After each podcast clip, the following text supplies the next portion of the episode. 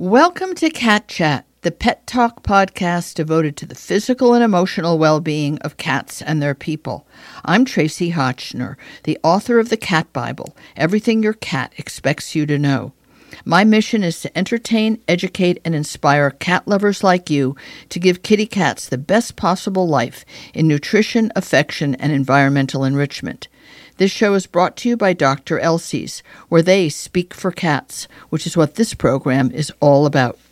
My co host is the feline expert Dr. Mikel Maria Delgado, along with other cat authors and experts. The show is made possible with the generous support of Dr. Elsey's, a company privately owned by Dr. Bruce Elsey, a feline only veterinarian whose mission has been to personally formulate a wide variety of litters for all types of cats so they keep using their litter box, which keeps them in their loving homes.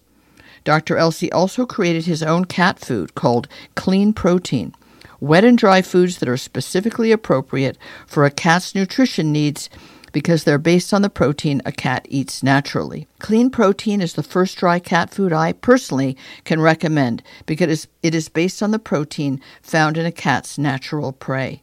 Please show your appreciation that Dr. Elsey's underwrites this show by choosing their products whenever you can. I have such great pleasure in announcing that it is the 500th episode of the Community Cats podcast which was created by and is driven by this marvelous woman, Stacy LeBaron, who happens to be a fellow Vermonter, which is completely irrelevant.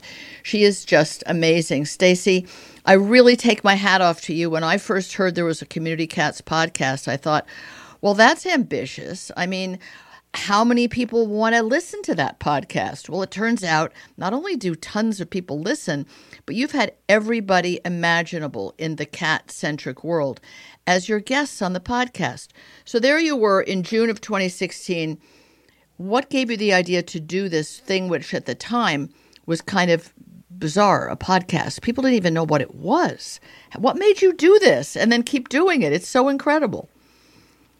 Yeah, well, Tracie, thank you so much for for having me on the on the show today, and and we are thrilled. The whole team here at the Community Cats podcast, we're just jumping for joy with the excitement of passing our 500th episode. And what what made me think about this idea was I had run a mentoring program for organizations who wanted to start trap neuter return programs and I had 400 groups on my waiting list. Oh my goodness. And I am not a person that wants to say, hey, I can't help you. There's nothing right. I can do for you. And I certainly couldn't work and mentor all of them, but I could help with giving advice. And I had wonderful conversations with people. And I always felt, wow, I wish I could record that and share that conversation with others. And so it just became, as podcasts became more popular, it really just sort of grew from there organically. Um, and my son, who was 13 and learning how to play the electric guitar and recording songs, he said, Mom, this is so easy. Create a podcast and just do it. And so I said, Hey, I'll just do it and, and see what happens. That's really quite extraordinary just to start with the original number of 400. That's a lot of groups. They're obviously more than one person per group. 400 groups learned that Stacy LeBaron was there to help them find their way in doing trap neuter return of cats. I mean, how did they even find you? Yeah, well, I, they learned about this mentoring program that I did many years ago uh, with Bryan Kortis, who we know from Neighborhood Cats. Um, and we did this mentoring program that was supported by PetSmart Charities at the time. So really, PetSmart Charities did a lot of this oh, outreach back then, and, th- and I had my wait list to be part of a mentoring program to teach organizations how to start a trap neuter return program, you know, within their organizations. Now, now over time, I really help a lot of the individual trappers that are out there. So I envision people listening to my podcast while they're sitting out there trying to trap that last cat at two no o'clock kidding. in the morning in their colony. I just don't want anyone to feel like they're left behind, right? We're here, wow. we're all here, we're all trying to help cats, and, and that's what we're all about. That's pretty amazing that you start with 400 groups. Uh, it explains it that PetSmart Charities already knew about these groups. They were already probably supporting a good number of them. So then you have a base of at least several thousand people. Interesting, you should start with groups and then be so successful at that that you're now to the point, it's kind of like these individual trappers are that one last cat they're kind of out there yep. on their own. They ha- they aren't part of a group. They don't have that group community support. They're still doing it. They're still out there in the dark of night, s- sitting not by their trap but near it, obviously, for it to be effective. And there you are, still interested in that one individual. Uh, what do you think has you feeling that you are going to be the net that's going to bring them all in? I mean, what about what is your background with cats that made you realize the vulnerability of that one last kitty or that one last person helping the kitties? Yeah, well, and it's not even vulnerability, but it's the feeling of success. When I was running the Merrimack River Feline Rescue Society in Newburyport, Massachusetts, no one ever thought we would have 300 cats in a colony with 14 different feeding stations wow. in the downtown area. Wow. And then be able to say, by 2008, the last feeding station was closed, and there are no more, you know, oh community cats God. down on the waterfront. And so I want to be the optimist. I want to tell people that, you know, getting that last cat, it's worth that extra effort to get that last cat. Yes. It's worth the effort to reach out, to talk to your neighbors, to really say, hey, is this your cat? I'm going to put a paper collar on this cat and find out, is this your cat? Is this your cat? If it's not, then we can work on putting a plan together. If it is your cat, how can we support each other to ensure that that cat is getting the care that it needs, whether it's spay, neuter, or dental. I mean, we have older community cats now that need other types of services. So it's bringing neighbors, community members together to create a humane community for cats as well as for other stuff too, for our people, for our neighbors. God, that's really quite extraordinary that it is such a community effort, not just a community of the cat lovers trying to do the saving, but everyone who's touched by it. The Merrimack um, group that recently was the beneficiary of the Cat Film Festival there, which was wonderful to learn you're still on their board. I didn't realize you that's where your roots were. And I had no idea that you went from 14 downtown feeding stations in a fairly small area to zero. I mean, in your own, not in your own lifetime, but in a very controlled amount of time, you saw the effectiveness of spay neuter. Uh, that that must have been kind yeah. of mind-boggling to you. That's the what you did in in real life is the theory of TNR, and I didn't know it could work right down to the ground. So there's no more need to give them food and shelter. They're all dying out a, a happy-ish life, and not dying under the wheels of cars or illness or any of the other things that befall unhomed cats. Yeah, I so often I hear, "Oh, well, you know, TNR, you know, I understand it, but it's there's been no successful cases yes. of, you know, trap yes. neuter return." And we have we were in a peer reviewed journal. Our story about Newburyport was in Frontiers magazine with a peer reviewed story that was research case study that was done on our situation, really showing that it can be done. It takes work. It takes community involvement. I mean, our first phone number at the Merrimack River Feline Rescue Society was the Chamber of Commerce's phone number. No kidding. So we were founded by businesses that were interested in improving the life of cats on the Newburyport waterfront. So businesses were involved. Uh, public health was involved, animal control, local veterinarians, as well as individuals, caring, concerned, passionate citizens. It's this wonderful mixture of people and energy that really made TNR happen for us in Newburyport. That's that's a, a very um, uplifting story, and probably one that you've told more than once to groups that or to individuals who are skeptical about the value of it. The thing that's interesting to me is how many of the courses, the online courses in behavior and TNR that you give on the Community Cats podcast, which are they their certification they count as credits. How did you become accredited?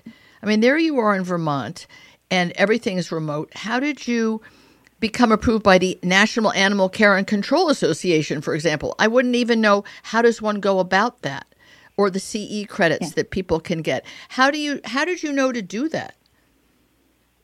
Yeah so it's fantastic. It's been a wonderful journey. A couple of years ago, we started our certification program with our uh, trappers certification workshops that are um, presented by Neighborhood Cats. We we host them at the Community Cats podcast, and we also have uh, Dr. Rachel Geller doing a surrender prevention certification workshop, and we have a range of other educational programs um, coming up our online kitten conference we have in June, which is really one of our highlights of the year. And the certification is so critically important. I know many animal control officers are required to get a certain level of CE units, oh, and we basically just knocked we knocked on the door. We knocked on the door of the of the um, Animal Care Association. We we just said reached out to the, their executive director and we said, you know, would you be interested in this? And they were like, Are you crazy? We would love it because uh, I had had uh, one of their board members on a panel, and he said, "You know what? Animal control does not have the support needed with regards to community cats. There's very little education out there for animal control in handling community cats and doing TNR." And I'm like, "Well, they are so welcome to come to any of our events. We are, you know, anybody can come. We are virtual. We have folks from all around the world. I don't know who they are. There's there's no."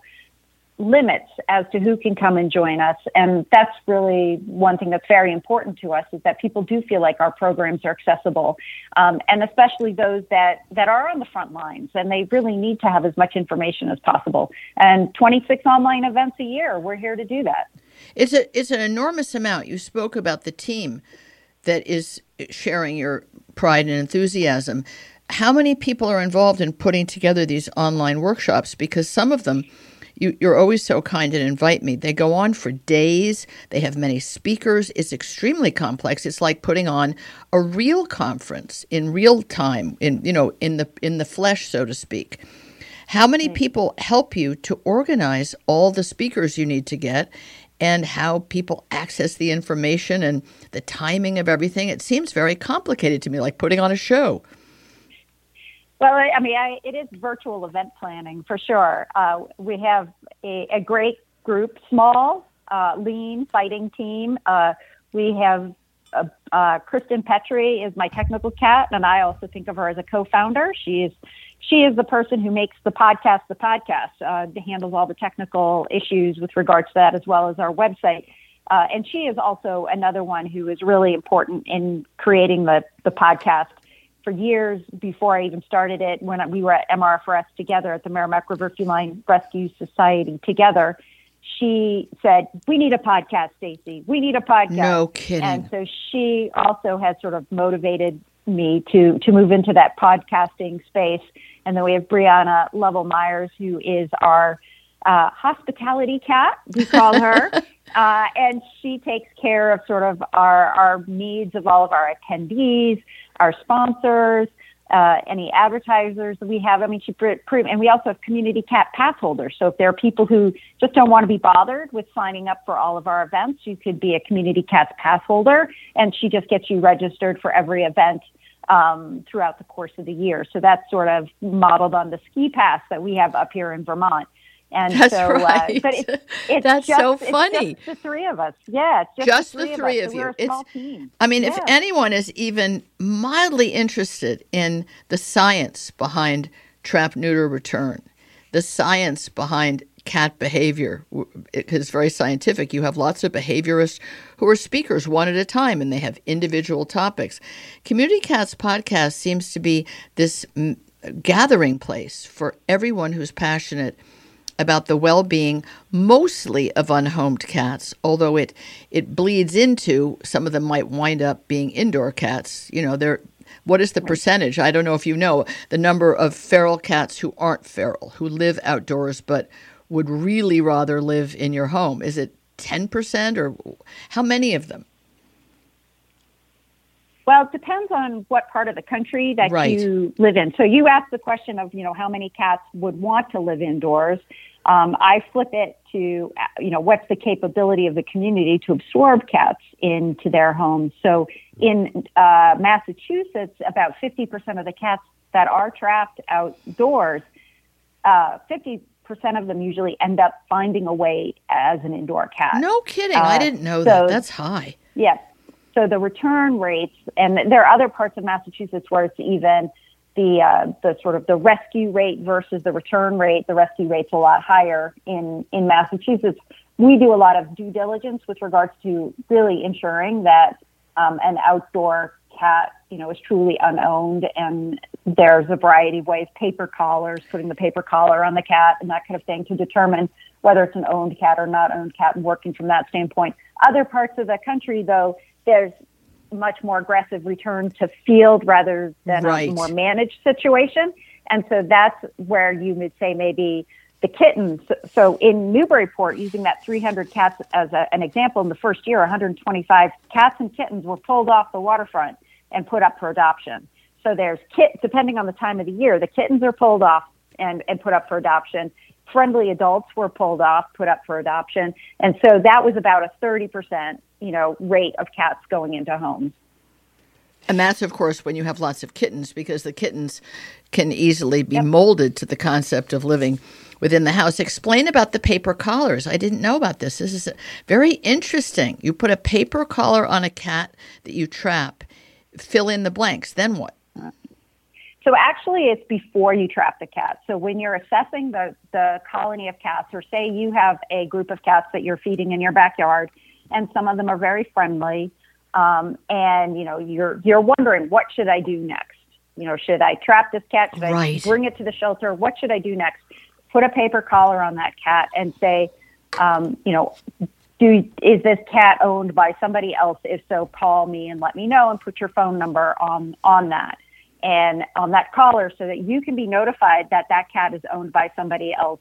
We just I was just having a phone call earlier today with a, a person who did that with a cat in the neighborhood. And it turned out that the cat was owned by one person, but the cat was being fed by four different families. No kidding. And through the paper collar, there was this m- moment of discovery. So the cat wasn't picked up and taken to a shelter 20 miles away, right? You know, and put up for adoption, and somebody was missing their cat for up to a week's time. And it, there's this whole cascade of it, things that happen that you know may not be so great for that cat and certainly not great for that cat getting to the original home and not great for that family who's missing their cat. Correct. So the paper collar, if you can do a paper collar, you should do that as your first level of due diligence to ensure that that cat's not owned by somebody. That sounds like an amazing idea. I don't want to ask you to describe how you make a paper collar. What I want to say to people is go to Community Cats Podcast and sign up for any or all of these incredible courses that Stacy and her team offer and the wonderful people who participate in giving the courses. I mean, some of them are famous from Animal Planet, some of them are just regular, devoted in the trenches cat folks that do this and they didn't get famous but within Stacy's world they're definitely heroes. Stacy, we've run out of time and it's just such a pleasure to be able to congratulate you in person, virtually, remotely, but still in person and hope that you get to your next 500 podcast with many, many more success stories like you've already had. Thank you for being here and thanks for everything you've done for at this point probably tens if not hundreds of thousands of kitties around America. Thank you. Thank you, Tracie. Thanks so much for listening. I also want to thank Wondercide, founded by a woman entrepreneur who discovered effective natural ways to repel fleas, ticks, and other pests on her pets and around her home instead of putting toxic chemicals in or on them. Wondercide makes plant powered products to keep parasites at bay without the harsh chemicals that can be harmful to your cats, your property, and the planet. This show is also supported by the privately developed Magic Fabric Pet Throws that trap hair, dirt, and moisture when cats get up on the furniture, bed, or your lap. Magic Fabric Pet Throws invite kitty cuddle time without sacrificing your clothes or furniture. A final paws up to Dr. Elsey's again for all the fine products they make and their unwavering support of my mission to make life better for each and every kitty cat and their people.